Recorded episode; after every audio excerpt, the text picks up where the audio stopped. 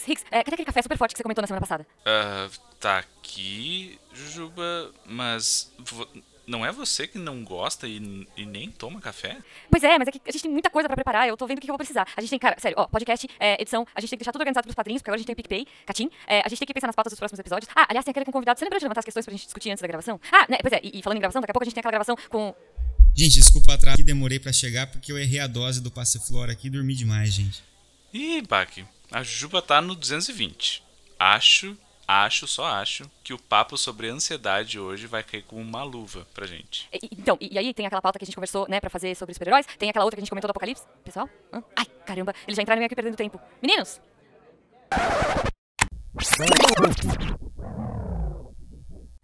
Can I play with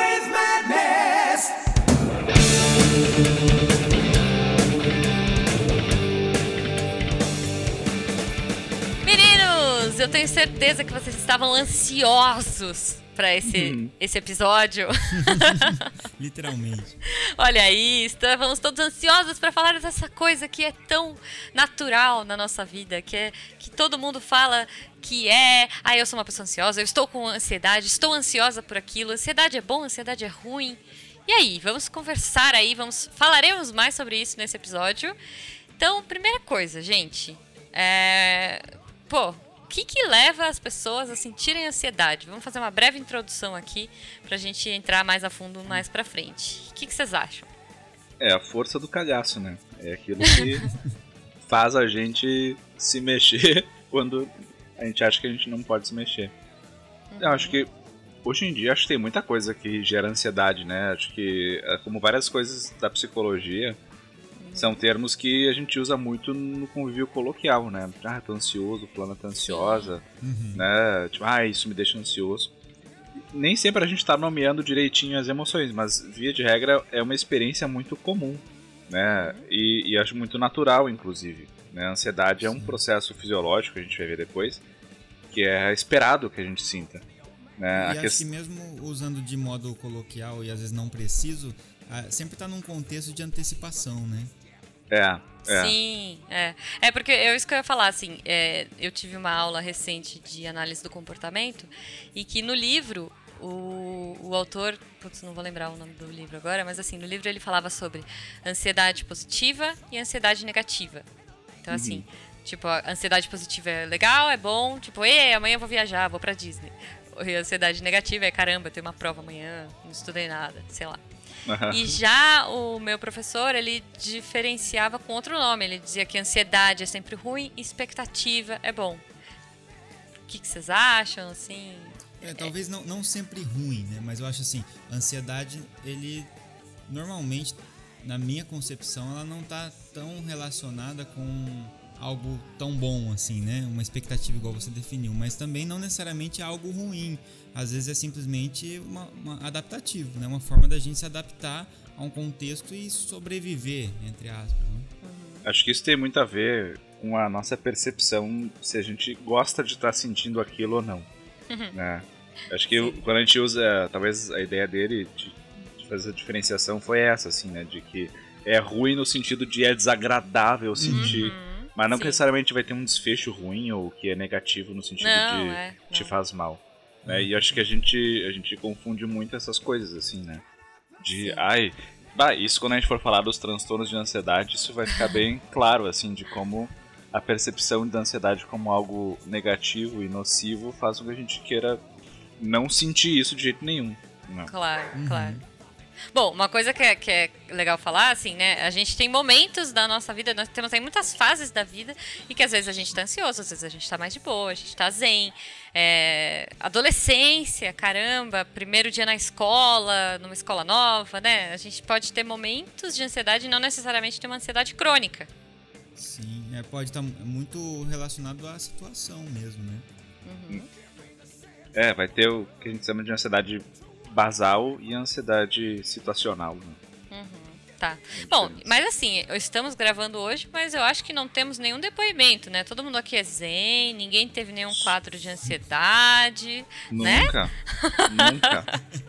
Jamais. Não? Assim, eu, por exemplo, nunca fui pro hospital tomar diazepam, lorazepam, porque eu tava com uma crise ferrada de pânico. Não, né? Não, não. Nunca tive taquicardia, insônia, nada. Não. Não, tava bem zen pra defender minha tese mês passado, tava super tranquilo, nenhum problema É, de super nada. tranquilo mudar, se adaptar numa nova cidade, novo emprego. Bem Pois. fácil. Bem- é, super de boa. Gente, o legal disso, assim, né, para os ouvintes entenderem, todo mundo tem um momento de ansiedade. A gente vai discutir aqui quando é uma coisa, um transtorno, quando é uma coisa muito complicada que pode dificultar, né, que pode, enfim, paralisar aí as suas ações. Então, antes da gente entrar no tema, eu só gostaria de agradecer ao Bac pela presença. Bac, muito obrigada. Estamos muito empolgados, felizes. O Bac, se apresenta um pouquinho. Bom, gente, então obrigado aí pelo convite. É, meu nome é André Bach. Eu, eu tenho atuado junto com a EcoSciCast, né? E de, de profissão eu sou farmacêutico e minha área de especialidade, né, onde eu fiz meu mestrado e doutorado, foi sempre focado na psicofarmacologia, que é onde eu também acabo trabalhando né, na, na atuação profissional. E é a área que estuda realmente o- os medicamentos, e dentro do- dessa grande área que estuda os medicamentos, que é a farmacologia, a gente estuda aí os medicamentos que atuam no cérebro. Então, justamente esses que são usados para esse tipo de transtorno. Então, posso contribuir talvez um pouquinho na discussão. Pô, excelente. Se as pessoas quiserem falar com você nas redes sociais, Nas redes sociais, talvez o melhor seja o Instagram, porque eu não tenho Twitter. Então, no Instagram é arroba bac.andré. Acho que é mais fácil por ali. Boa. talvez no Facebook vocês me procuram lá também. Excelente. Se você quiser ouvir também o Bach, ele grava meia lua, né? De vez em Meia quando. Lua, que acho que é mais fácil você me ouvir aqui no SciCast atualmente é, do que no Meia Lua. Mas, Mas- mas também tá lá o, o nosso querido Meia Lua, né? Muito carinho por ele, mas também tô com muito pouco tempo para poder gravar. E por incrível que pareça, tá mais fácil gravar casts da área da saúde, porque eu já tenho um conhecimento prévio para contribuir, do Sim. que games que eu não tô tendo tempo de jogar. Poxa, que triste, que triste.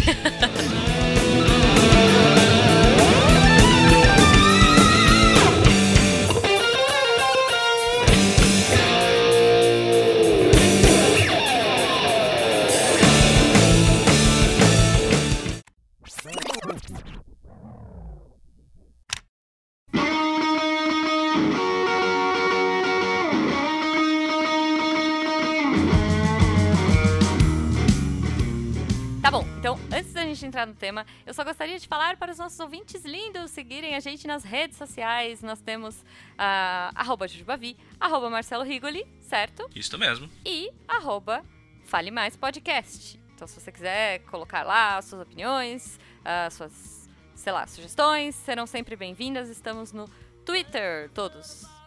E falando em opiniões, se você quiser conversar com a gente, se você quiser mandar as suas sugestões, né, enfim, entrar mais a fundo no tema de hoje, você pode entrar lá no nosso post, comentar e com certeza estaremos antenados conversando com você, certo, Rix? Isso mesmo. Além disso, você não só pode colaborar com seu conhecimento, com suas dúvidas, com seus anseios, seus desabafos, Sim, você pode contribuir com aquilo que realmente importa, que é dinheiro. Catim! Somos agora mais uma assinatura do seu PicPay favorito. Yay! Temos PicPay! A gente tá com um link no post, Uhum. tem vários planos. A partir de um real você já pode tornar esse mundo mais feliz. É isso, é no isso. caso, o meu O e a da nosso, Juba. é. Ajuda nós porque tá Freud. Não. Tá, Juba, mas chega de falar de dinheiro e vamos pro tema. Boa. She my pride and joy. She my sweet little baby. I'm a little lover boy.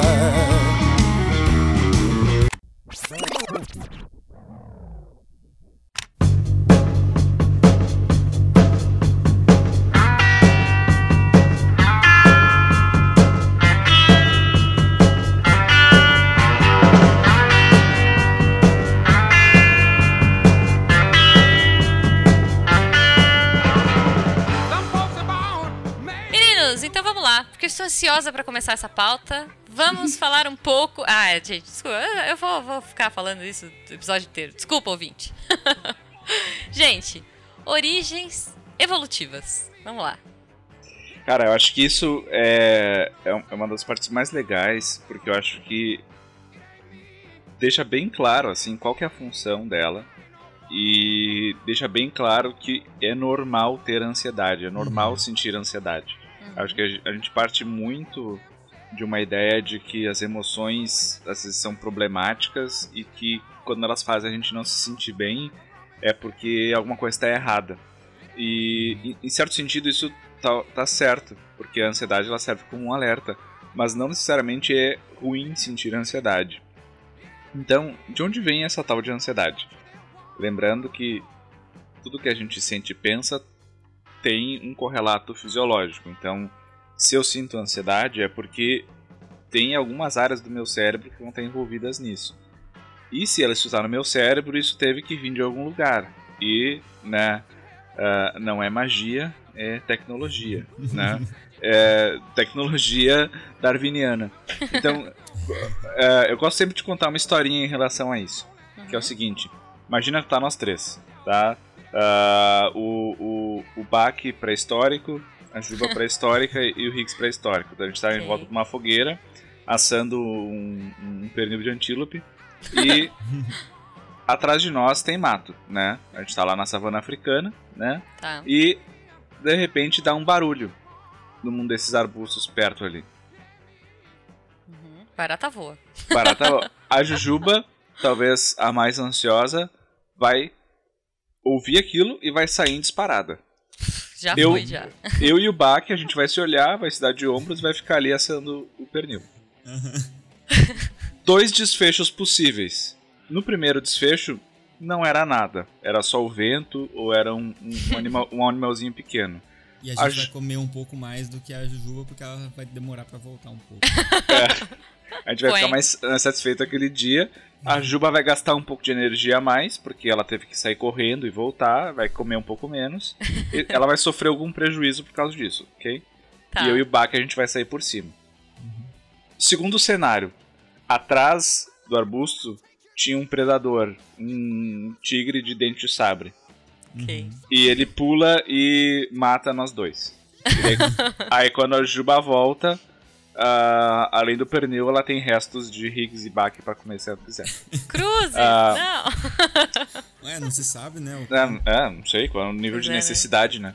Uh, não, não, não, julguemos, né? É. ok, ok. Então, moral da história. O custo de sair correndo quando não tinha nada era muito baixo. Uhum. Então, assim, algumas calorias, um pouco de tempo e deu. O custo de tu não correr quando tinha algo, de fato, era morte, né? Uhum. Então, no somatório final das probabilidades e do custo-benefício, a, natu a, natureza, então a seleção natural, foi selecionando os mais ansiosos, os mais cagões. Olha né? aí. Olha Por quê? Porque a Jujuba sobreviveu, ela deixou filhotes e eu e o Baki não, por exemplo. É. Né? Então. Pra sorte a... da sociedade. É, Caramba, pra, então nós estamos num mundo de ansiosos. É isso que vocês estão me falando. Exatamente. A gente está pré-programado, isso já vem no hardware, a gente sentir ansiedade. A lição do Rigoli é que, é que é, compensa ter o seguro do carro. Exato. né? Então, é, não, mas é um excelente exemplo de por que, que tem toda uma indústria de seguros que faz milhões uhum. de uma coisa que está no futuro. Né? Uhum. É por quê? Porque a gente está tentando se proteger de um futuro que está por vir, que é possivelmente nocivo. Né? É, muito, é muito em sintonia do como nosso cérebro funciona. Né? Exatamente. Né? Não é por acaso que existe tudo isso. Né? E, e isso vai ter então essa função adaptativa, que é quando a gente vai ter essa percepção de um possível perigo próximo, vai ter uma cadeia de reações fisiológicas que vai fazer com que a gente entre nesse modo de luta ou fuga. Uhum. Né? Que no caso, ou tu vai se preparar para enfrentar o, o Dente Sabre, que não é o do X-Men no caso, mas é o, o Tigre. É, ou sair correndo. Tem uma terceira opção que é de congelamento, né? Uhum. Que também acontece bastante. Mas uh, as que a gente normalmente acaba falando mais são essas duas, né? Uhum. E, e essas, essa fisiologia ela tá toda pronta, a gente não precisa aprender a reagir com ela, né? Não sei se o uhum. Bach de repente quer comentar essa parte de fisiologia. Sim, sim. Então, nessa questão fisiológica, é, ela está muito relacionada com os sintomas assim periféricos né, da ansiedade e são aqueles sintomas bastante automáticos, né, até por isso a gente acaba chamando de autônomo né, no sistema nervoso que conduz essa informação e uhum. tem a ver com a liberação de algo que todo mundo já ouviu falar aí, pelo menos, né, com a adrenalina, por exemplo, e um Sim. neurotransmissor chamado de noradrenalina que são duas moléculas aí responsáveis por é, coordenar uma reação em vários órgãos ao mesmo tempo. Né? Então, basicamente, vai ter uma série de ações, como por exemplo, aumento do batimento cardíaco, é, os vasos sanguíneos que levam sangue para os seus músculos vão estar dilatados, porque eles têm que conduzir maior fluxo de sangue para os músculos, ao mesmo tempo que vasos sanguíneos menos importantes nesse momento, como vasos sanguíneos mais superficiais e etc., eles vão contrair para expulsar o sangue de lá para levar mais sangue ainda para os músculos, porque nesse momento você tem que correr ou lutar, então você precisa de energia e oxigênio no músculo. Como você precisa de oxigênio, essas mesmas moléculas que eu comentei vão ajudar você a dilatar os brônquios para poder receber mais oxigênio e também vão dilatar mais a sua pupila para poder captar mais informação visual. Né? E assim como o seu fígado vai liberar mais glicose, por exemplo, vai ajudar a quebrar glicogênio, liberar glicose. Então, ou seja, uma resposta muito bem coordenada e, é, entre aspas, a gente pode dizer que ela é automática, né? mediante essa, essa reação. E uhum. aí você está preparado para lutar ou fugir, né? E aí eu acho que a questão que, que, que fica bem interessante e é que a gente está às vezes a gente está em situações modernas no qual não adianta a gente nem lutar e nem fugir, talvez, né? E a gente vai precisar lidar com isso. E talvez esse seja o grande dificuldade da coisa. Né? Pois é, né? Não adianta fugir da, da conta do cartão de crédito. Uhum. E nem é. rasgar o boleto, porque você vai ter que pagar do mesmo jeito. Né? É, o predador boleto continua espreitando. Né? Só complementando, existe um outro sistema que é o parasim. Então, esse sistema de liberação de adrenalina e noradrenalina mediante a, a, a uma ameaça, ele se chama sistema nervoso simpático. E aí a gente tem o sistema nervoso parasimpático, que é o oposto, que é quando você está numa situação de relaxamento, uma relação, uma, uma, um momento de digestão de um alimento, alguma coisa assim. E aí você tem esses dois sistemas em equilíbrio, geralmente, né? E um às vezes está um pouquinho mais em evidência que o outro nos momentos do dia. Nunca você tem só uma coisa acontecendo, nunca só a outra. Você tá, tem sempre os dois sistemas atuando sobre a maioria dos seus, das suas vísceras, né? Dos uhum. órgãos internos. E em alguns momentos você vai precisar mais de um e mais de outro. E aí você tem uma regulação disso aí. Uhum. Acho que isso é super interessante porque a gente vê no consultório isso. A pessoa uhum. tem muito medo de falar em público. Aí ela chega assim, ah, eu tenho um final de semestre agora, tenho que apresentar vários trabalhos da faculdade. E hum. quando eu tenho que apresentar trabalho, eu fico com, com dor de barriga. Uhum. E, e, tenho caganeira. E a pessoa fica, por que que eu tenho isso, né? Tipo, uh, que droga, né? Por, né? Sim. Por que que, eu, o que que tem a ver, né? E aí, quando a gente vai atrás dessas explicações, a gente vê que faz todo sentido. Né? Não tem porquê, se eu acho que eu estou em perigo iminente eu ficar digerindo aquela feijoada inteira que eu comi. Não faz sentido eu gastar energia com aquilo. Eu tenho que evacuar e, e, e pernas para que te quero. Né? Vai ter duas possíveis reações, né? Ou essa, ou às vezes a reação de, de você, por exemplo, estar tá apertado para fazer xixi, talvez você urine de uma vez. Uhum. Ou às vezes você esquece que tá com vontade de fazer xixi, porque também não vale a pena parar para urinar. Né? É, então você é. vai ter possíveis, possíveis reações aí, né? Que louco, uhum. né, gente? Tá, tá tudo certo, tá? A banca é legal. Na maioria das vezes, gente. Ah, é. sim, é. Não, não estamos falando para você ficar preocupado. Né? Não, não, é, não é. é difícil, né? Assim, ah, não fica ansioso. A gente chega lá, né? A pior é. coisa pra você falar pro ansioso é não fique ansioso. Nossa, é. tá nervoso? Mas você tá nervoso? Você tá ansioso? Não fica. Para de pensar nisso. É. Super ajuda, né? Uhum.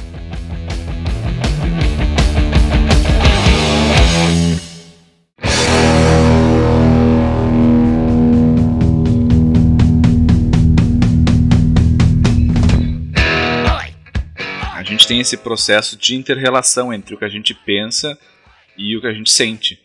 Né? Então, a gente estava falando de do, todo o processo fisiológico, né? Uhum. E isso é, é, é, muito claro que vai influenciar a maneira como a gente está pensando. Então, se a gente começa a hiperventilar, por exemplo, uhum. e a gente começa então a acelerar o batimento cardíaco, acelerar, acelerar a frequência respiratória, isso começa a ativar todo o sistema simpático. E a gente sabe que isso faz com que a gente comece então a se sentir ansioso. Uhum. E a gente pode começar a ter um monte de pensamentos ansiosos, né? Que isso é um chamado uh, que a gente chama de processamento de bottom up, que é então de baixo para cima, né? Uhum. Então a fisiologia muda e faz com que nossos pensamentos mudem. Você começa a é, respirar rápido, por exemplo, e, e começa Isso. a ficar ansioso. E, e, é, eu até procurei um exemplo é, disso, não achei, tá? Se algum ouvinte tiver, tem um making off do filme Ensaio sobre a cegueira, que a Julianne Moore, ela tem que fazer uma cena que ela tem que passar correndo em um corredor. E aí, antes, da, antes dela entrar em cena, ela começa a hiperventilar. Então ela tá de costas, né? Assim, as- tá fora das câmeras, e ela começa a hiperventilar antes de entrar na cena pra entrar naquela tensão já, sabe? Então, assim, é bem interessante ver esse processo, né? Porque, assim, ela não tá numa situação de perigo, ela, né? Poxa vida, são atores, tá tudo pronto Sim, ali, tá tudo sim. no roteiro, ela sabe tudo que vai acontecer, mas ela prepara o corpo dessa forma pra ah, passar essa emoção da personagem. E é bem interessante. Outro, Se você não assistiu ainda, fica a dica aí, é bom. outro exemplo desses é no, um vídeo do Jack Nicholson se preparando para a cena do machado no Iluminado, Ah, em que ele começa então a pular e gritar e fazer força com os braços para ativar a fisiologia para que ele esteja naquele estado emocional que ele tá depois. Então ele precisa dar um dar um empurrãozinho ali, dar, né, um, um kickstart na, na, na fisiologia para ele poder de fato imprimir aquela emoção na cena, né? Porque ele tá sentado tomando um café e comendo um donuts e daí do nada virar um psicopata daqueles. ok, é. ele, ele é um puta ator, mas ele precisa de, um, de uma maneira pra chegar ali, né? E uma maneira é esse processo bottom-up. Só uma correção, porque eu sei que alguém vai falar isso. O Iluminado é do Kubrick, não é do. do Ah, é? Eu Hitchcock. falei Hitchcock? É. Desculpa! É, Pé. não, o pessoal vai. vai É, Zero pra mim, ao- Você com não. machado. É, vai vir um É Iluminado verdade, atrás gente. de ti. Por que, que eu tô É. com Hitchcock na cabeça? É, ignorem, ignorem. Kubrick. Como eu disse, Kubrick, né? Nunca falei outra coisa. Não, não. Na- nunca nem vi. Eu vou pôr a voz do Google, assim, Kubrick, no lugar que eu falei Hitchcock. E isso a gente vê no consultório muito, assim, as pessoas, por exemplo, têm síndrome do pânico. Uhum. E a pessoa tem como gatilho do, da síndrome de pânico taquicardia e respiração acelerada. Às vezes as pessoas começam a ter ataque de pânico porque ela, sei lá, ela chegou num lugar e o elevador não estava funcionando, ela teve que subir seis lances de escada. Tá. E aquilo fez ela começar a hiperventilar e ter taquicardia, mas porque ela teve que fazer um esforço, não porque ela estava com ansiedade. Mas daí ela começa a ver, putz, olha, meu coração, acho que eu tô passando mal, acho que eu vou ter um ataque, e daí ela tem um ataque mesmo. Isso. Caramba. Eu acho que também isso fica bem claro com as pessoas que têm muita ansiedade assim situacional na hora de apresentar um, um seminário ou de falar em público e leva um papelzinho fininho, né? E começa a tremer o papel. Tremendo, ela fica mais nervosa ainda e treme mais o papel. né? Hum, É, aí vira um ciclo vicioso, né? Poxa. E, e aí essas coisas são todas interligadas, né? Porque aí a gente vai ter o processo contrário, que é o que a gente chama de top-down, que é a cognição, então um pensamento, que a princípio não está ligado a nenhum tipo de, de evento fisiológico periférico ainda, Uhum. começa a estimular. Esse exemplo da, da ansiedade pré-apresentação é um. Né? Então, sei lá, digamos, amanhã a pessoa tem uma apresentação. E daí ela vai dormir e daí ela começa a pensar. Daí ela não vai dormir, pra aí, aí é, exatamente. aí ela não vai dormir, porque ela vai ficar, putz, amanhã tem que apresentar. E, e se eu apresentar mal? E se eu ficar ansiosa e todo mundo começar a ver. Aí esses pensamentos começam a ativar o sistema simpático dela de forma mais intensa. Ela começa a acelerar o batimento cardíaco, começa a hiperventilar, e isso não tem nada a ver com dormir, né? Ela, o pensamento dela fez com que ela ficasse ansiosa, né? E não o contrário, que era o exemplo que a gente estava dando antes. Então essas duas coisas vão, vão interagindo, né, entre si, para ter todo esse fenômeno que a gente compreende como sendo a ansiedade. É, e essa capacidade da pessoa pensar, pô, amanhã eu tenho uma apresentação, é, até certo ponto ela é importante, né? Então, ah, eu, então eu tenho que me preparar, então eu vou ter que fazer alguma coisa, não posso ficar relaxado a ponto de nem me informar direito, de nem estudar direito. Então é, é um, é esse que é um nível saudável de ansiedade, né? Mas depois se isso impede de dormir e por conta disso você acaba indo mal, né? Então não tá te trazendo benefício. Então aí a gente tem uma ansiedade que passou do ponto aí, né? Uhum. E perfeito, Bach. Acho que é exatamente esse o ponto, né? De que a questão aqui não é ter ou não ter ansiedade, é quando a gente tem e quanto a gente tem. Por exemplo, agora final de março eu apresentei a defesa da minha tese Uhum. para uma banca e tal. Até um beijo, Altair, obrigado. Mas eu tava nervoso, mas nervoso, ansioso, né? No sentido de que, porra, era um momento importante, foram quatro Sim. anos fazendo, nananã. Mas se eu tivesse ficado ansioso ao ponto de não conseguir apresentar, ou de ficar tão nervoso ao ponto de, de eu apresentar muito mal, por exemplo, algo do tipo, Uhum. aí já começava a ser um problema. Agora, eu menti pra vocês que eu tava tranquilo um dia antes ou no dia, é, é mentira, né? Não Porque dá, é, né, gente? é esperado que a gente fique ansioso. Então Claro. essa é a grande diferença ah, entre quando começa a ser um problema e quando não. Não é a presença ou a ausência, é o quanto a gente está sentindo.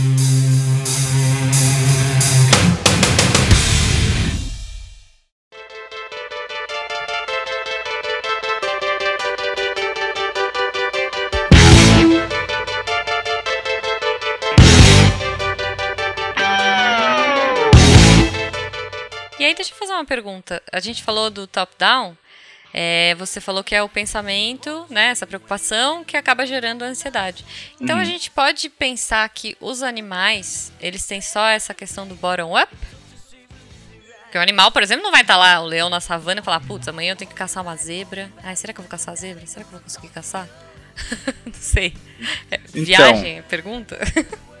Depende, porque. Não, achei uma excelente pergunta, porque ela traz um monte de questões ah, adjacentes, que é, por exemplo, a ansiedade, ela é basicamente medo mais futuro, né? Então, medo os animais todos têm, isso a gente sabe, Sim. isso né, ah, já é entendido. Agora, a questão é o quanto eles conseguem projetar pro futuro essa antecipação de medo, né? Quando tu falou de, de, de pensar, putz, amanhã tem que fazer tal coisa, obviamente eles não, faz, não vão fazer isso com linguagem, Assim, né? Mas, por exemplo, eu fiquei lembrando daqueles suricatos que ficam na África, Hum. e daí eles escutam um barulho ou tem algum sinal, daí eles ficam alerta. Eles ficam de pezinho, os timão, os, os timão, aqueles, sabe? É. Sim. Timão e Pumba. Aí eles ficam alertas. Tipo, ali não, não apareceu nenhum leão ainda. Uhum. Às vezes não apareceu nada. Mas eles sabem que, ah, esse tipo de barulho, ou esse tipo de vento, ou esse tipo de cheiro, pode ser que tenha alguma coisa. Uhum. Então vou ficar alerta.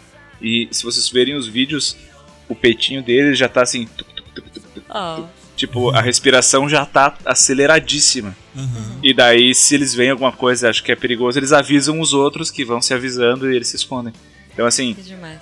talvez não seja de um dia pro outro, mas saber que pode ser que tenha um predador, eu acho que já se configura como ansiedade. Porque não necessariamente existe o predador ali. É o mesmo exemplo que a gente falou lá da, da- de nós três na fogueira, né? Então, Sim. eu acho que os suricatos, pelo menos, sentem ansiedade. É um pouco mais imediato, talvez, né? Não é tão antecipado assim, mas houve áreas é, um pouquinho mais. Não, não tão top, né? Um pouco mais É. down, mas É. ainda assim vai ser top-down em relação aos sintomas fisiológicos, né? É, exatamente. Muito bom. Bom, tá bom. Então a ansiedade, ela teve aí esse caráter evolutivo, né? É uma função adaptativa aí, é importante, é interessante. Mas e quando é um problema?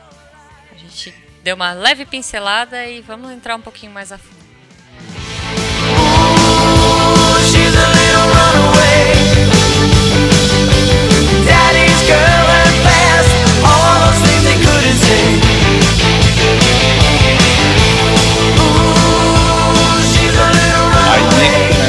problema, Assim, bom, beleza, todo mundo tem to É ok. Mas vai ter alguns de nós que vão ter problemas com a ansiedade. E isso é um padrão que a gente vê transcultural. Né? Todas as culturas vão ter algum tipo de relato em que as pessoas têm ansiedade num nível que se torna prejudicial. O que, que com que alguns de nós tenham mais ansiedade ou menos? Então vai ter uma questão fisiológica e hereditária, né? Vai ter uma questão então do quão vulnerável eu tô às coisas de ansiedade, né? Então quanto eu herdo, o fator de heredabilidade é, é importante. Varia de transtorno para transtorno, mas a ansiedade a gente sabe que tem. Ah, e tem uma questão de aprendizagem também, né? Então, por exemplo, a gente sabe que quem tem transtorno do pânico, normalmente a gente encontra pessoas na família que também tiveram, né? E que o fato delas verem a pessoa ter um ataque de pânico aumenta a chance dela ter ataque de pânico. Então, não tem só o gene, tem a aprendizagem também. E, e, e aí começa a questão, bom, como que um ataque de pânico vai me ajudar? né? Ah, Começa a se tornar uma coisa num nível que não faz mais sentido. Hoje tem toda uma categoria de transtornos mentais que a gente chama de transtornos de ansiedade. Tá. Entre eles estão transtorno de ansiedade generalizada, as fobias, né, fobia específica, né, que pode ser de qualquer coisa. Não precisa dar nome para cada fobia, isso é uma, um hábito que virou tipo quiz cultural, assim, tipo, aracnofobia, não sei o que, lá, tipo, cara, é tudo é, é só fobia. Tipo, você sabe o que é, não sei o que lá, fobia? É, tipo, é só botar um nome grego na frente de fobia e, né? Porque basicamente fo- fobia a gente pode ter de qualquer coisa, desde que tu tenha experiências que construam essa fobia. Tá. Né? Bom, vamos falar um pouquinho de cada uma. Vamos falar. Você falou de transtorno é, de ansiedade generalizada? Esse famoso TAG, TAG. né? né? Ok.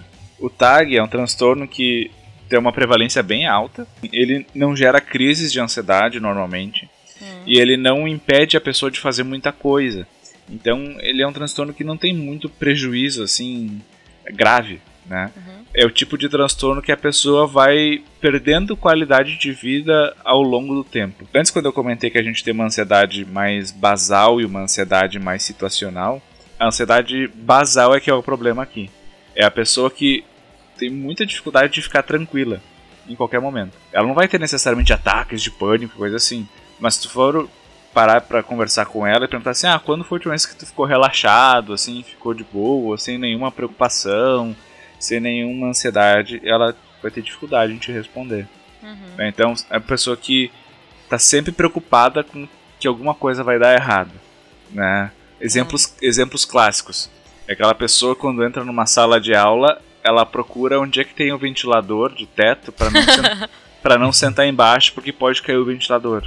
Nossa. Ah, porque pode cair o ventilador. Isso, não é porque um- porque ela pode quer, quer Porque vai ficar com calor. Não, não, é porque Ok. pode cair. A pessoa que vai sentar perto da porta, porque se tiver um incêndio ela pode sair correndo. Então, é a pessoa que tá sempre em alerta. Ela não consegue desligar. Então ela tem uma, uma, uma perspectiva de uma visão de mundo bastante hostil e uma visão dela às vezes como um pouco vulnerável. Ela tem que estar sempre precavida, ela tem que estar sempre preparada. Isso pode ser por uma questão genética, tanto quanto uma questão de, de experiências que ela viveu, né? Sim, Então até de pessoas- profissão, né? Se elas Até- segurança, É. a né? vida dele é essa. É pensar em tudo que pode dar errado pro, pro É. cliente dele. ele pode ficar predisposto a ter esse tipo de, de perspectiva, né? E aí ela pode passar esses genes pra frente. E esse é o tag, então, e acontece muito, são normalmente são pessoas assim que já se percebem como ansiosas, mas Tá. que muitas vezes nem procuram ajuda porque acham que não Que tá tudo bem, é uma tá ansiedade normal, né? é, Tá. e tem um ah, mais do que normal, elas vêm como necessária. Ah, esse, é, um- ok. esse é um dos grandes problemas que a gente vê quando a gente vai tratar essas pessoas, que é elas têm muita dificuldade de abrir mão dessa ansiedade e dessa preocupação, porque, Uhum. Porque é isso que ela faz ela ser tão eficiente, por exemplo. isso, Eu acho que tem isso. até uma, uma identidade, né? Assim, faz parte da identidade dela. Eu sou assim, né? Eu, Eu sou, sou assim. ansioso, não é, É. eu estou ansioso, né? É, Tá. exatamente. E tem aquela questão do, do, do viés de percepção, né? Que é assim. pensa- pe- Pegar esse exemplo do ventilador, né? Do teto dessa. A gente fica numa sala de aula, se a gente né, consegue ter educação no, no Brasil, da, da primeira série até o final do ensino médio e talvez mais alguns anos de faculdade, né? Então assim, quantos anos? Se por, ah, sei lá, 20 anos Uhum. ficar achando que eventualmente um ventilador vai cair, toda vez que tu entrar numa sala de aula, talvez um dia tu acerte. Uma vez caiu Né? na minha sala de aula, inclusive. Olha aí, Ó, olha, viu? olha aí, ó. né? Então assim, aí a, a pessoa fica com que percepção? Ó, viu? Tá Eu vendo? sabia. Eu tava certa. Eu tava certa. Só que assim, ela ficou 20 anos, faz aí Errada. 360 365 Nossa, vezes Sofrendo, 20, né? É, em que 99,99% das vezes ela errou. Só Uhum. que como uma vez ela acertou, disse, ó, viu? É. Eu sabia, né? Então assim, a pessoa que tá sempre precavida, eventualmente ela vai ter razão, né? Ok. Até o Então- relógio acerta duas vezes quando não funciona, né? Não é? É, então às vezes por dia o relógio quebrado tá certo, né? Boa.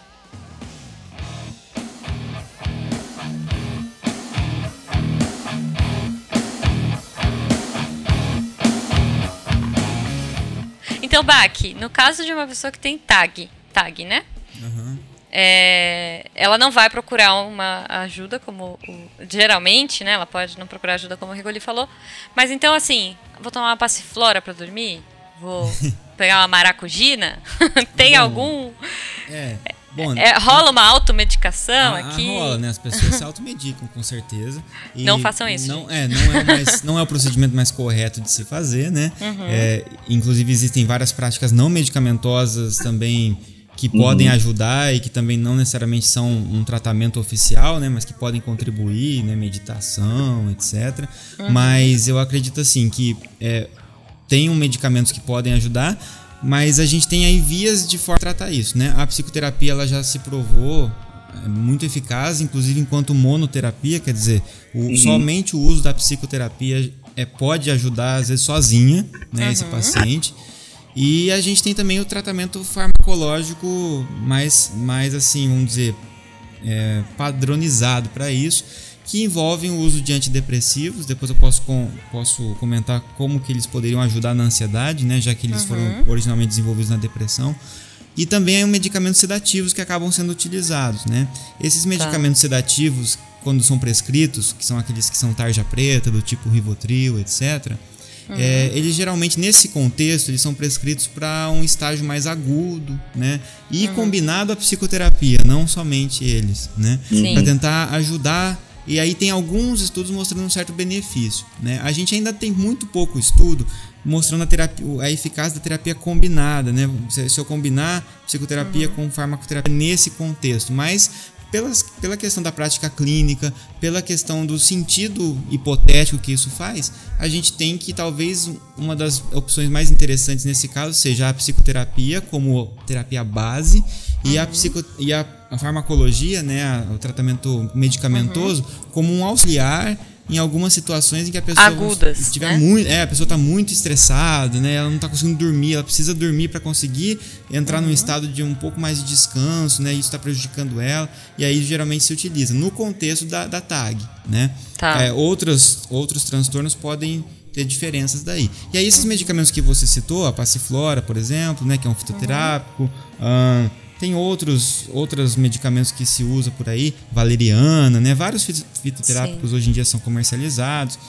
É, podem sim trazer algum benefício, né? E são medicamentos esses são isentos de prescrição, né? E o fato de ser isento de prescrição faz com que qualquer pessoa possa comprar, Sim. possa usar, mas não, não faz com que esse medicamento seja isento de efeitos adversos ou algum Claro. risco, né? Então isso que é o importante, a pessoa né, tomar cuidado com, com o que ela vai usar, respeitar os limites aí que estão na bula, né?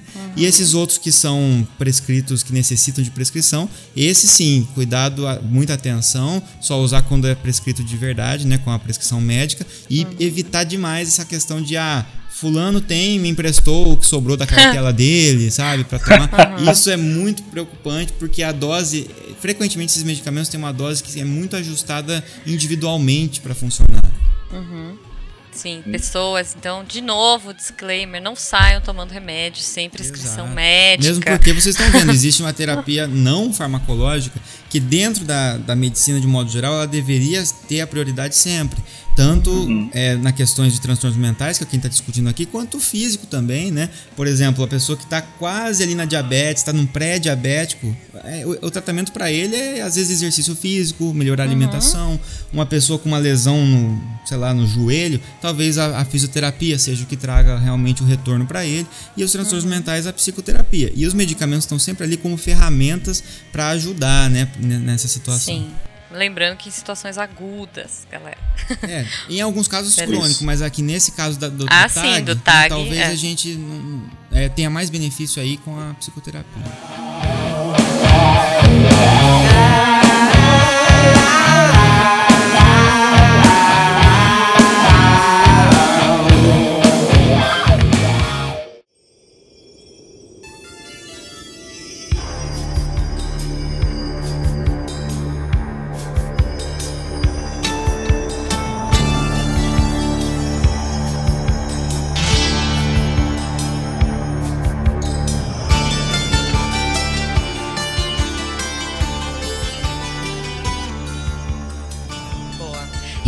Fobias. Vamos lá.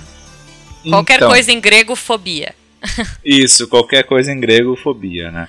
O que, que são as fobias? A fobia é um, é um, é um transtorno de ansiedade em que existe um objeto fóbico. O que, que isso significa? Significa que tem alguma coisa que eu tenho muito medo. Então, no transtorno de ansiedade generalizada não tinha, por isso que é generalizado. Eu tenho medo do ventilador que vai cair, Ah, eu tenho tá. medo do elevador é que vai ficar trancado, tenho medo da, da prova que eu vou ir mal, eu posso ter medo de um monte de coisa. Não ao ponto de eu ter um, um surto de ansiedade, mas bastante ansiedade. Nas fobias, não, a gente começa a ter coisas bem específicas. É estimado que a maioria de nós tenha pelo menos alguma fobia de alguma coisa. né? Ah, eu tenho. Eu tenho muito medo de besouro. Tá, tu Que? tem- Não sei. Mas eu tenho. Ótimo. Adorei teu comentário do não sei. Porque, exi- porque existe um mito de que todo, toda fobia deriva de um trauma. Ah, Isso- ok. E isso não é verdade. Existem fobias que a gente, a maioria, muitas vezes, a gente não consegue traçar uma origem daquilo. Né? Gente, olha, olha pro besouro. Sério, ele é gordo, ele não devia voar. Ei! Ele vem pra sua orelha. Tá dizendo, Ele- que, eu, ele- tá dizendo que eu É. não posso pegar avião? Não, não. Sério, olha, é um tanquinho de guerra voando, todo desengonçado, vindo pra sua testa, batendo na sua orelha, porque ele não sabe, ele não tem um plano de voo, sabe? Ai, que bichinho asqueroso, meu Deus. Detesto. E, por exemplo, tu lembra de ter alguma experiência muito traumática com, com um besouro? Não, não, não. Nenhum. Pois é. né? Então, assim, às vezes a gente não tem esses. Por exemplo, por um, por um tempo eu tive uma fobia de sapo e, e rãs, e, enfim, esses anfíbios assim que dão Uhum. na água. E o que eu consegui traçar de, de, de histórico era a minha madrinha, quando ia lá em casa e ela via alguns, ela, ela fazia um escândalo. Então, com- ela eu aprendi que, bom, esse Ah. bicho aí deve ser perigoso, né? Ok. Aí, com aí eu comecei a ter muito medo. Só que eu sou bem do interior e lá Sempre é mato. tem. É mato, né? Então sempre. Uhum. Tem no banheiro, tem Sim. na calçada, tem em tudo que é lugar. Então aos poucos eu fui dessensibilizando e eu deixei de ter medo ao longo do tempo. Nossa, eu adoro, eu adoro esses bichos, porque eles comem besouro. Então, né? Mas às vezes a gente não vai achar nada, nenhuma experiência, nem ver ninguém com medo. Então Uhum. não precisem, não fiquem noiados com essa história assim, ah, eu tenho medo de tal coisa, então eu devo ter apanhar, apanhado com um besouro. quando-" Não, não, não, não precisa. Né? Ok. Mas então é a gente ter muito, muito medo de uma coisa, situação, lugar, bicho, né? Quais são as mais comuns? Insetos, né? Uhum. Altura, lugares fechados, escuro e perfuração no sentido assim de tirar sangue, fazer injeção, ah, as sim, coisas eu assim. também não gosto muito, é. né? Essas são as cinco, top 5 aí que a gente sabe que mais acontecem. Mas pode ser de qualquer coisa, como eu falei. Eu posso ter uma fobia Tá. de copos, eu posso ter uma fobia de guitarras, eu posso ter. Eu tô só citando o que eu tô vendo Ok. aqui na minha volta. Justo. Então, né? Então, é, pode ser de qualquer coisa. Então, é, nesse caso, como o Rigoli falou, né, costuma ser algo específico, até o nome já, já mostra isso pra gente, né? E, e aí é interessante nessa questão das fobias, é, do- dos transtornos de ansiedade, daqueles também que tem alguma relação, como transtorno de estresse pós-traumático, toque, etc., e os outros que foram citados aqui, talvez seja um dos onde menos a farmacologia menos consegue atuar com eficácia. Então, assim, enquanto na ansiedade generalizada tem né, algumas evidências interessantes de poder ajudar realmente o paciente, aqui é, ele acaba sendo um, um transtorno que o, o tratamento psicológico ele é muito mais eficaz, que envolve principalmente, me corrija se estiver errado, né, mas aquele tratamento da exposição, por exemplo, né? Aham, e, e que pode ser, inclusive tem a ver com o que o Rigoli já contou pra gente, tem um podcast sobre isso lá no, no Meia Lua Cast, que é o, sobre é, realidade virtual, né, no uso da terapia de exposição e tudo mais. E, e o tratamento farmacológico, novamente, né, a curto prazo, talvez um desses sedativos possa ajudar a diminuir a ativação geral desse, desse paciente, porque ele fique calmo, sedado, né? Mas isso não efetivamente está tratando o problema dele, ele só está ficando calmo ali para não surtar, digamos assim, né? E, e aí a gente vê que os, os artigos que se tem até hoje, por enquanto, diz que o tratamento combinado, né? Quer dizer, eu- o paciente faz a psicoterapia e eu uso um medicamento junto, não mostrou uma eficácia muito superior à monoterapia da psicoterapia. Quer dizer, o tratamento com o psicólogo, nesse caso, talvez fo- seja o suficiente e o medicamento não traga tanto, não agregue tantos benefícios assim. E, e o que se tem estudado é uma molécula nova, né? Não nova, mas um novo uso para a molécula, a D-cicloserina, porque ela está relacionada com facilitação de consolidação de aprendizagem, de extinção de memória, né? E aí talvez ele pudesse atuar é, consolidando o aprendizado que o paciente tem na sessão de terapia, né? Uhum. Exposição. Talvez seja um caminho novo aí para o tratamento farmacológico da fobia. É, acho que isso que o Bach falou tá corretíssimo, né? O, o- o mais indicado dentro da psicoterapia são, é a terapia de exposição, né? Então, onde a gente vai sistematicamente expor a pessoa ao objeto fóbico dela. Ah, não, até- peraí. Você tá me falando que na primeira sessão você vai botar um besouro na minha mão? Exatamente. Não, não. Né, é, tan- tanto que a gente chama de dessensibilização sistemática. Porque, porque é isso, né? Porque a gente vai, ah, aos poucos, fazendo com que a pessoa se habitue a estar exposta àquilo. Né? Tá. Eu, ah, eu tenho um exemplo pessoal que eu fiz exposição em mim mesmo. ah, pra, eu tinha muito medo, praticamente uma fobia, de andar de montanha-russa. Hã? E, e pra vocês terem ideia, não sei se vocês já foram no Beto Carreiro. Não. É, é, o pessoal aqui do sul é mais comum, né? Aham. É, Hari, mas É, aqui a gente tem Hopi Hari. É, é, é tipo o, o Hop Harry daqui, assim. É, pense numa, numa montanha russa bem de criança, assim. Eu, eu tive um ataque de ansiedade última, uma vez que eu fui. Nossa. E meio, meio que estragou meu dia. Nossa. Aí, uns anos depois, eu tinha conseguido realizar o sonho de me organizar pra ir pra Disney. Uhum, E os parques todos lá, aquela coisa toda, né? uhum. E daí eu fiquei pensando, porra, metade da diversão são as montanhas russas, né? Não, cruzes, eu não. O que que eu. eh, Tipo assim, eu sei, é muito dinheiro pra eu não ir nas coisas, sabe?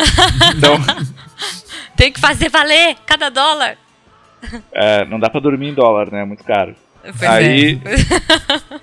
Aí. Aí, o que eu fiz? Eu sei, vou deixar de ser hipócrita e vou enfrentar o meu medo, né? Que é o que eu faço com meus pacientes. Então, Uhum, eu fiz uma lista de todas as montanhas russas que, que tem lá que eu ia ir, né? uhum.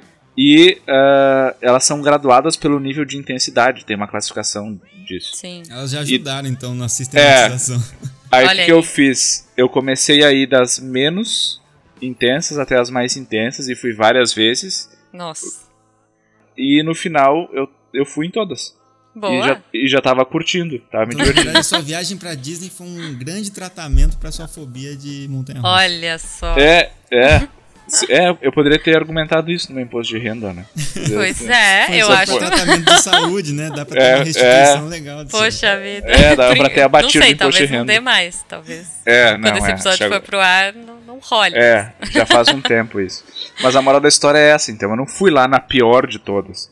Primeiro. Uhum. Não Eu começou fui- pela pior. Não, fui bem na, na de boinha, de criança, daí, aí quando essa ficou tranquila, aí eu fui pra outra, pra outra, pra outra, pra outra, pra outra até que eu Uhum. fui lá na, na Montu, que acho que tá um, é uma Cruz. em Tampa lá, que tá entre as top 10 do mundo, Nossa, gente. 2,5G e essas coisas todas. Então, Sabe o que é engraçado? Eu não tenho medo da montanha russa, eu tenho medo da subida. Ah, tal- talvez seja a parte da altura. É, não, não sei, não, assim, porque, por exemplo, quando eu vou em montanhas russas que não sobem, porque tem aquelas que só disparam, né? Ah, sim, sim. É, aquelas que você fica com o pezinho de fora. aquela- Aham.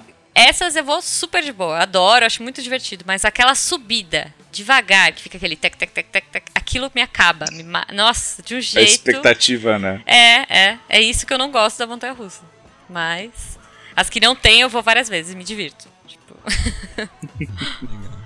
Bom, beleza. Então vamos expondo aos pouquinhos. Eu acho que qualquer dia a gente pode fazer um episódio só dedicado a fobias, né? Eu acho que é bem bacana. Eu acho que sim. A gente pode É. ficar uma hora listando todos os nomes. Isso. Assim, nomes esdrúxulos, né? É. Bom, e aí vocês falaram um pouco de ah, pico de ansiedade, crise de ansiedade, e a gente falou de transtorno do pânico. É a mesma coisa? Crise de ansiedade e transtorno do pânico? N- Não. Então, algumas, algumas coisas que parecem que é a mesma coisa, mas não são.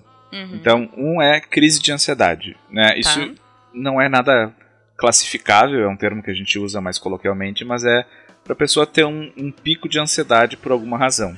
Uhum. Né? Outra coisa é a pessoa ter um ataque de ansiedade. Um, Tá. um ataque de pânico, desculpa. Ah, um, tá. ataque de, um ataque de pânico.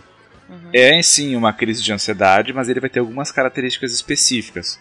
Por exemplo, a pessoa vai ter a percepção, a sensação ou o pensamento de que ela vai morrer de ansiedade ou daquela sensação que ela está tendo, Tá.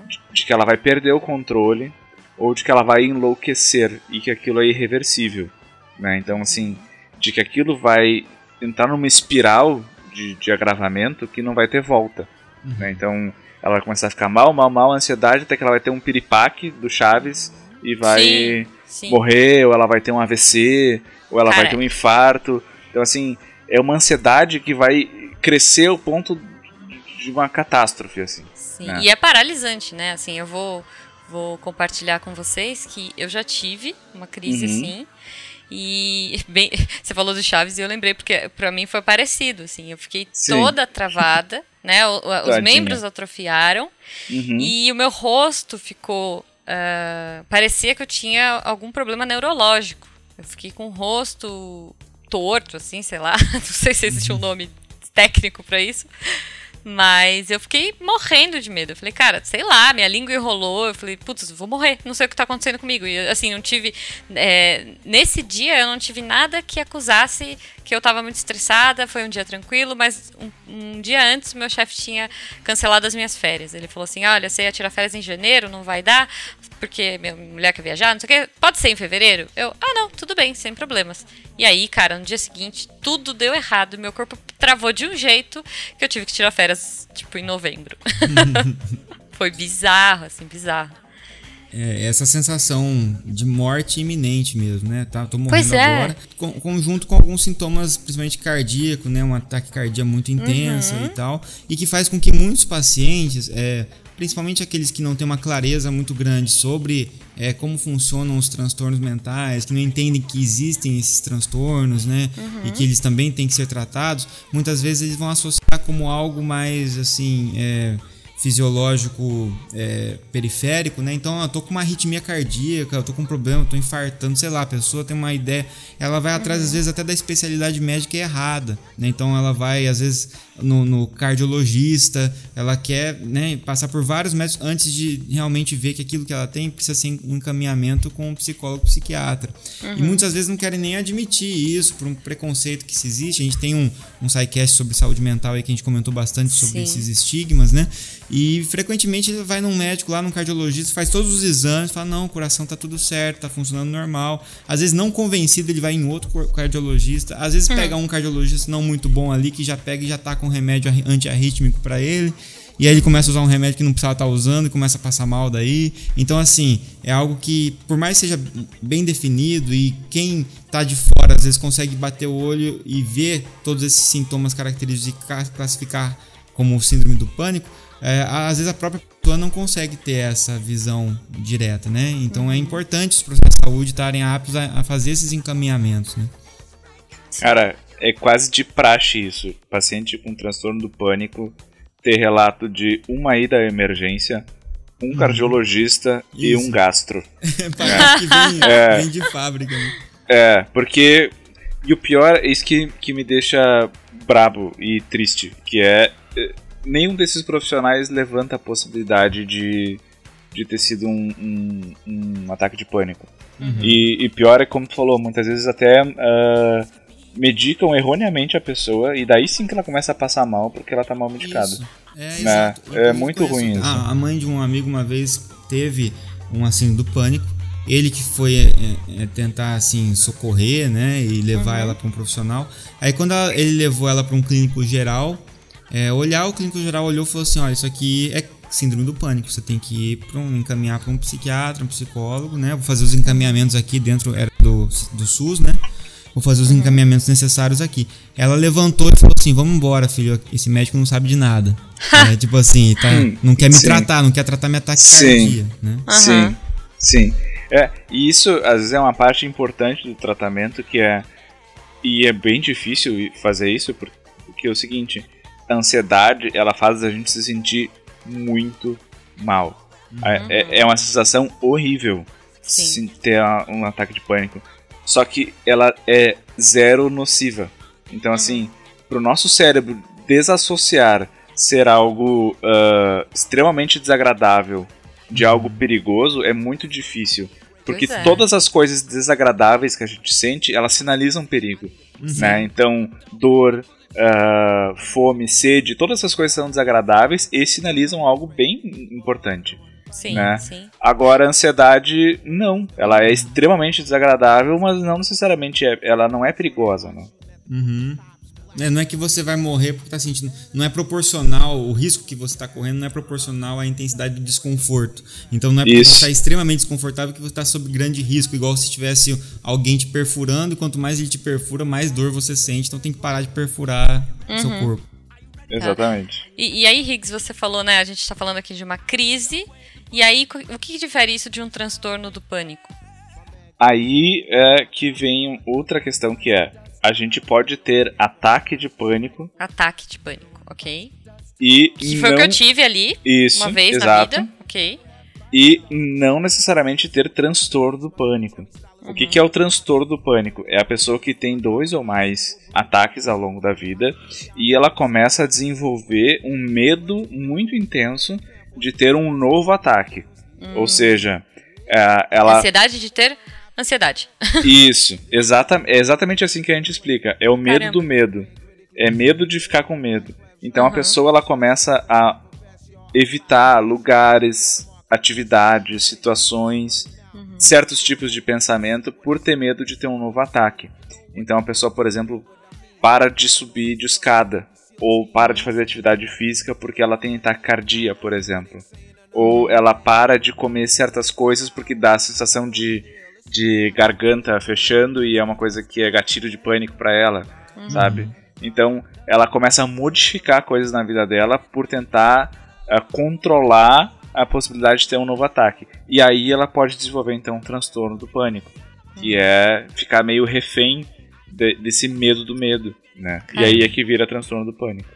Tá, e aí pra gente lidar com isso, como é que a gente faz? Então, parte da psico- parte é psicoterapia, né? Então tem todo tem um protocolo já bem estabelecido para transtorno do pânico que vai envolver várias coisas. Uma delas é psicoeducação, que então a pessoa entender o que ela tem, entender a fisiologia por trás. A outra parte é técnicas de relaxamento, então onde ela vai tentar aprender a manejar um pouco essa ansiedade. E a parte também de exposição, que é um tipo específico de exposição que a gente chama de exposição interoceptiva né, que é onde a pessoa se expõe aos sinais fisiológicos dela até que ela deixe de ter medo de- desses sinais fisiológicos. Né, Então, por exemplo, a pessoa que tem medo da, da própria taquicardia, a gente vai expor ela à própria taquicardia no consultório ah, até que, que, enfim, a taquicardia não vai deixar de ser desagradável, mas ela vai deixar de ter medo dessa taquicardia. Entendi. De já né? achar que ela vai morrer toda vez que ela tiver uma. Parar de associar isso com o transtorno, né? Isso, é, exatamente. Legal. E também tem as intervenções farmacológicas, né? Acho que o Bach pode comentar Isso, melhor é. que eu. Esse, esse é um caso em que é, já tem bem mais estabelecido o benefício do tratamento da- é, farmacológico, né? Frequentemente é utilizado. Ele não é sempre obrigatório e necessário, né? A psicoterapia Uhum. ela tem a sua eficácia isolada, inclusive como primeira linha, primeira escolha, né? Mas Uhum. o tratamento farmacológico é, é feito dessa forma crônica, inclusive pode ser feita. Quando ela é feita de forma crônica, né, ou seja, o paciente vai tomar o medicamento todos os dias, ela é feita com antidepressivos, primeiramente, né? Em especial os antidepressivos da classe da fluoxetina. Então, fluoxetina, paroxetina, sertralina são os principais.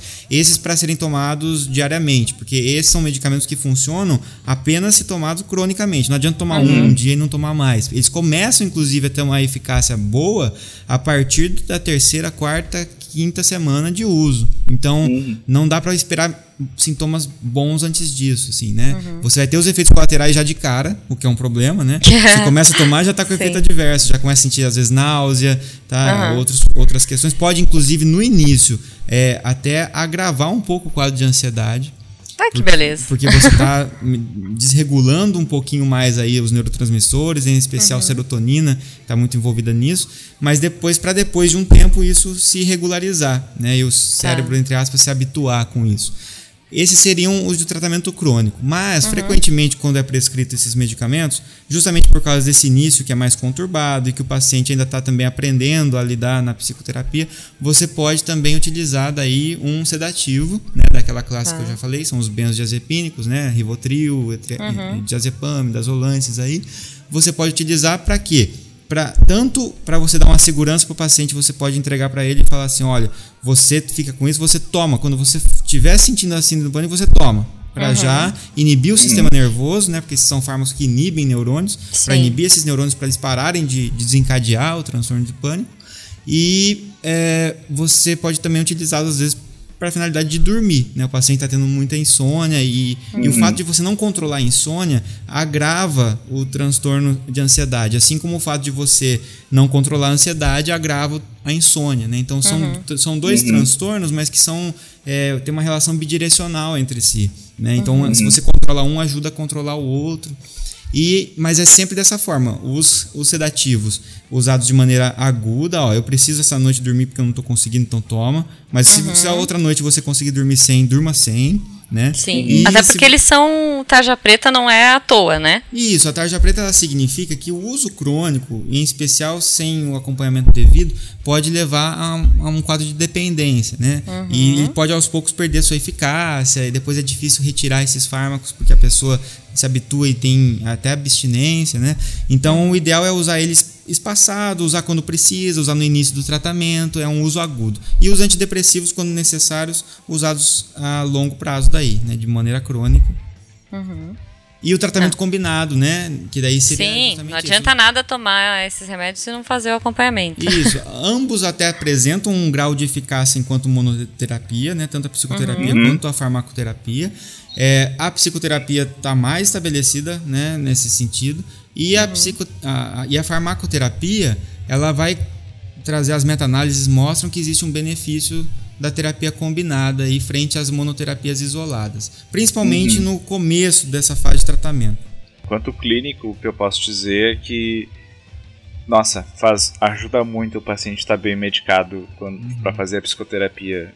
Às vezes o ganho que ele demoraria seis meses para ter, ele consegue ter em três, quatro, sabe? Olha só. Então é, a pessoa sofre menos e por menos tempo, assim.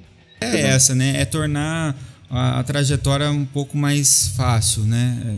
É, é facilitar um pouco a vida do paciente. O problema realmente é que assim, a gente está falando aqui de uma forma ideal, né? E, e interessante, mas que ah, muitas vezes as pessoas elas estão muito assim é, confiantes no medicamento, né? Então, ah, eu quero tomar o remédio e tal, porque eu tomando ele passa meu problema. E não é assim, né? É um vocês estão vendo que, né? Os ouvintes aí estão vendo que é sempre um processo ativo, né? Que tem a ver com a parte da, da, da psicoterapia, que é muito importante. E aí o fato simplesmente de depositar a esperança no medicamento e ir lá e ficar tomando, pensando, "Ah, estou com... aqui está a caixinha onde tem a cura do meu transtorno do pânico, né? Né? É, a gente tem que tomar muito cuidado com isso. E aí, muitas vezes é o que a gente vê acontecendo. Então, a- e a falta, às vezes, de, de cooperação entre os, os dois profissionais, né? Não por Sim. uma questão é, de maldade, né? Não, não quero cooperar, mas é porque cada um acaba tendo o seu viés de formação, né? O médico tem o seu, o psicólogo tem o seu próprio viés, e às vezes um acaba não conversando tanto com o outro. É, e lembrando que o psicólogo não pode medicar. O psicólogo não pode prescrever É, um antidepressivo, um ansiolítico, tá? Se o psicólogo fizer isso, foge. Então não adianta os parentes da Jujuba ficar pedindo pra ela dar sedativo pra ela, que ela não vai dar. exatamente. Não, não. E é importante, né, que, assim, ou você vai. é, é, a gente ainda vai gravar um episódio sobre essa diferença, né? De psicólogo, psiquiatra. Putz, né, Riggs? A gente já tinha conversado com sobre. certeza.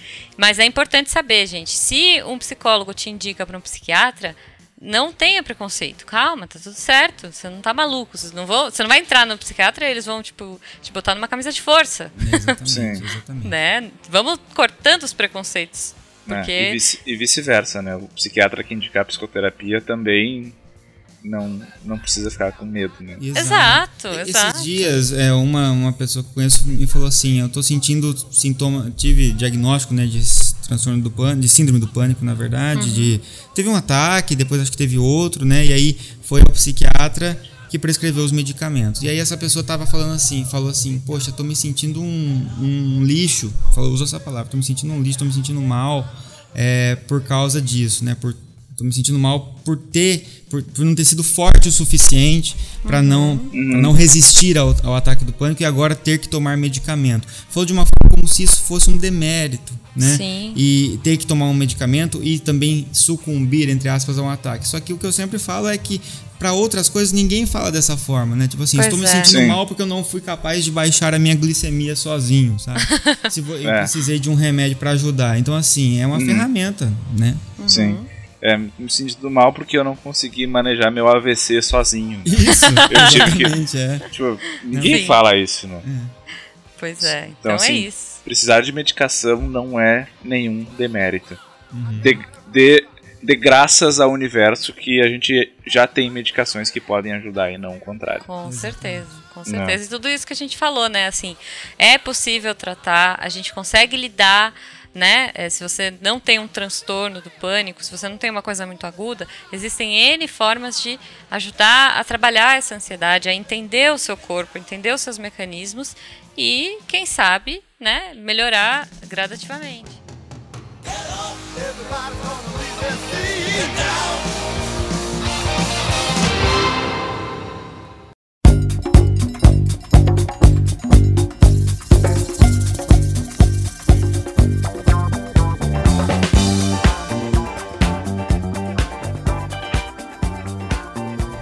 queria deixar uma sugestão aqui também, que é um aplicativo que eu uso e é muito legal, que chama Headspace. Não sei Ah, se muito vocês bom. conhecem. Eu também É, é bem legal. É, putz, você fala assim, ah, esse negócio de meditação, de, ah, eu não tenho tempo. Cara, o Headspace acho que são três minutos por dia. É, pra- é pra começar, assim, sabe? É, é tipo, você vai limpar a sua mente, você vai ficar tranquilinho. E beleza. Ah, então, nossa, agora eu vou virar um monge, vou ficar meditando numa pirâmide de cristal. Cara, não. Não. Mas assim, faz um teste. Eu acho que o Headspace é o primeiro, primeiro é, negocinho, né? Assim, ele tem um esquema de assinatura, mas tem uma área que é aberta. Acho que são 10 dias pra você fazer e é muito legal. É bacana, assim, pra você ver como você. Como a gente é agitado, cara. A nossa vida não para. A gente, né? é, vai, trabalha e acorda e pega e já acorda com o celular na mão e, e enquanto tá escovando o dente já tá vendo o e-mail. tá- Você tá, tra- você tá vendo o e-mail, mas tá pensando no que você vai fazer amanhã. Aí amanhã você Exato. tá fazendo um negócio pensando no que você vai fazer à tarde, né? Então é, é é. o tempo todo antecipando, né? Sim, sim. Não. Sempre ligado, sempre nas preocupações. Então, às vezes, pô, tirar três minutos do seu dia pra não pensar em nada, pra tentar limpar, pra tentar trabalhar isso e até é, se observar, né? É muito maluco, assim. A gente não, a gente não presta atenção nem na nossa respiração. Você Mas a vai- gente tá vai respirando que Três tranquilo. minutos demora demais pra passar se você não tá Muito! acostumado. Parece que é um, um- um tempo. tá- ah, parece a sala do tempo do Dragon Ball, assim, né? O pessoal vai Nossa! não passa o tempo. É, tu mora três anos naquele três minutos ali. Isso. Exatamente. Querem falar mais alguma coisinha? Eu, eu queria completar só uma coisinha sobre a questão das medicações para você ver como é importante o uso correto, né? Tem um transtorno que tá, é separado né, no, no DSM ali, que é o transtorno de estresse pós-traumático, e que tem uma relação totalmente com esses mesmos eixos que a gente falou de, de ansiedade, sintomas de ansiedade, né? Em que a pessoa sofre, é vítima de um estresse, pode ser um trauma, né? É, e depois ela revive isso na cabeça dela, na forma de flashbacks, etc. Dispara toda essa resposta né, emocional e tudo mais. E, é, e nesse ponto é importante ter tem essa descarga que a gente falou do sistema nervoso simpático. E não só a adrenalina e noradrenalina são liberados, como também o cortisol, que é um hormônio também muito importante na parte do estresse. E o cortisol, ele, ele é uma coisa assim, ele tem a importância dele em certa quantidade, assim como a ansiedade em si, mas em excesso ele faz mal. E, e um pouco de cortisol após uma situação estressante é necessário até para a gente se tornar mais resiliente nas próximas vezes. Então, você sofreu um, um, um pequeno estresse é, te e você superou aquele estresse, né? E, e liberou a quantidade adequada de cortisol e tudo mais, você reagiu bem a ele. Depois de um tempo, você às vezes aprende até melhor reagir, a lidar com o estresse. Então, se esse estresse ele é controlado, né? Mas quando é um trauma muito intenso, pode ser que ou são traumas seguidos, né? É, isso pode ser que esse, esse negócio se desregule e você tem um cortisol sendo liberado em grande quantidade e isso vai trazer problemas, né? E vai inclusive podendo conduzir você é, a vários transtornos, como o transtorno do estresse pós-traumático, mas também está ligado com depressão e outros problemas de ansiedade. E o que eu queria dizer com isso é, então esse, esse- essa liberação de cortisol pequena é, num estresse adequado, ela é importante. E então quer dizer, um pouco de cortisol é importante até para superar traumas. É, e, e até para pessoas vítimas de algum tipo de trauma. E aí tem uma, uma prática muito comum que é você medicar o paciente logo após o trauma com um desses sedativos que a gente falou. Então a pessoa teve um trauma, já só com sedativo na pessoa, a pessoa apaga para ver se ela fica melhor depois, sabe? E tem alguns artigos trazendo algo, vocês podem buscar depois, que se chama chamadas de horas de ouro, golden hours. Então, são as horas de ouro do transtorno de estresse pós-traumático, que logo após o estresse, exi- o- o tra- logo após o, o- o trauma, alguma coisa assim, você tem essa liberação de cortisol, que ela é importante. E muitas vezes o paciente seria capaz de lidar com, com esse trauma, né? sem, sem sofrer o transtorno de estresse pós-traumático. Mas ao passo que você utiliza o benzodiazepínico, ou o remédio sedativo, você anula essa resposta totalmente, praticamente. Então, assim, você não tem a chance, seu corpo não tem a chance de liberar a quantia adequada de cortisol e faz com que você fique menos resiliente ainda. Né? Então, pode favorecer, pode deixar você mais vulnerável. Então, às vezes, na tentativa de é, medicalizar um problema, você acaba gerando, aumentando a chance de gerar um outro problema. Então, o cuidado aí de se utilizar os medicamentos corretamente. Muito bom. Com certeza, isso é super importante, porque a maior tendência das pessoas e da, de, de alguns médicos que não estão cientes disso é querer medicar, né? Porque a, a pessoa não quer se sentir mal, né? Só que um pouquinho de se sentir mal, às vezes é a chave para se sentir bem depois, né? Só que isso é difícil, difícil de tolerar, inclusive, né? Se sentir mal. É isso aí. Bom, gente, adorei. Não deixem de comentar aí no post o que que vocês acharam do episódio. Comentem, compartilhem suas experiências aí de ansiedade que vocês tiveram, de pânico, de fobias estranhas. Eu acho que o estresse pós-traumático vale um cast só pra ele. Ah, com certeza. Com certeza. Porque tem muita coisa pra conversar aí. Se você quiser um episódio desse, comenta. Pô, compartilha aí com todo mundo, fale com a gente e a gente fala mais sobre isso mais pra frente. Meninos, muito obrigado pela, pela companhia aí nessa hora que tivemos. Adorei. É, espero que os ouvintes gostem também. E, e é isso, né? Vamos para os próximos. Isso aí. Relaxa. relaxa, relaxa.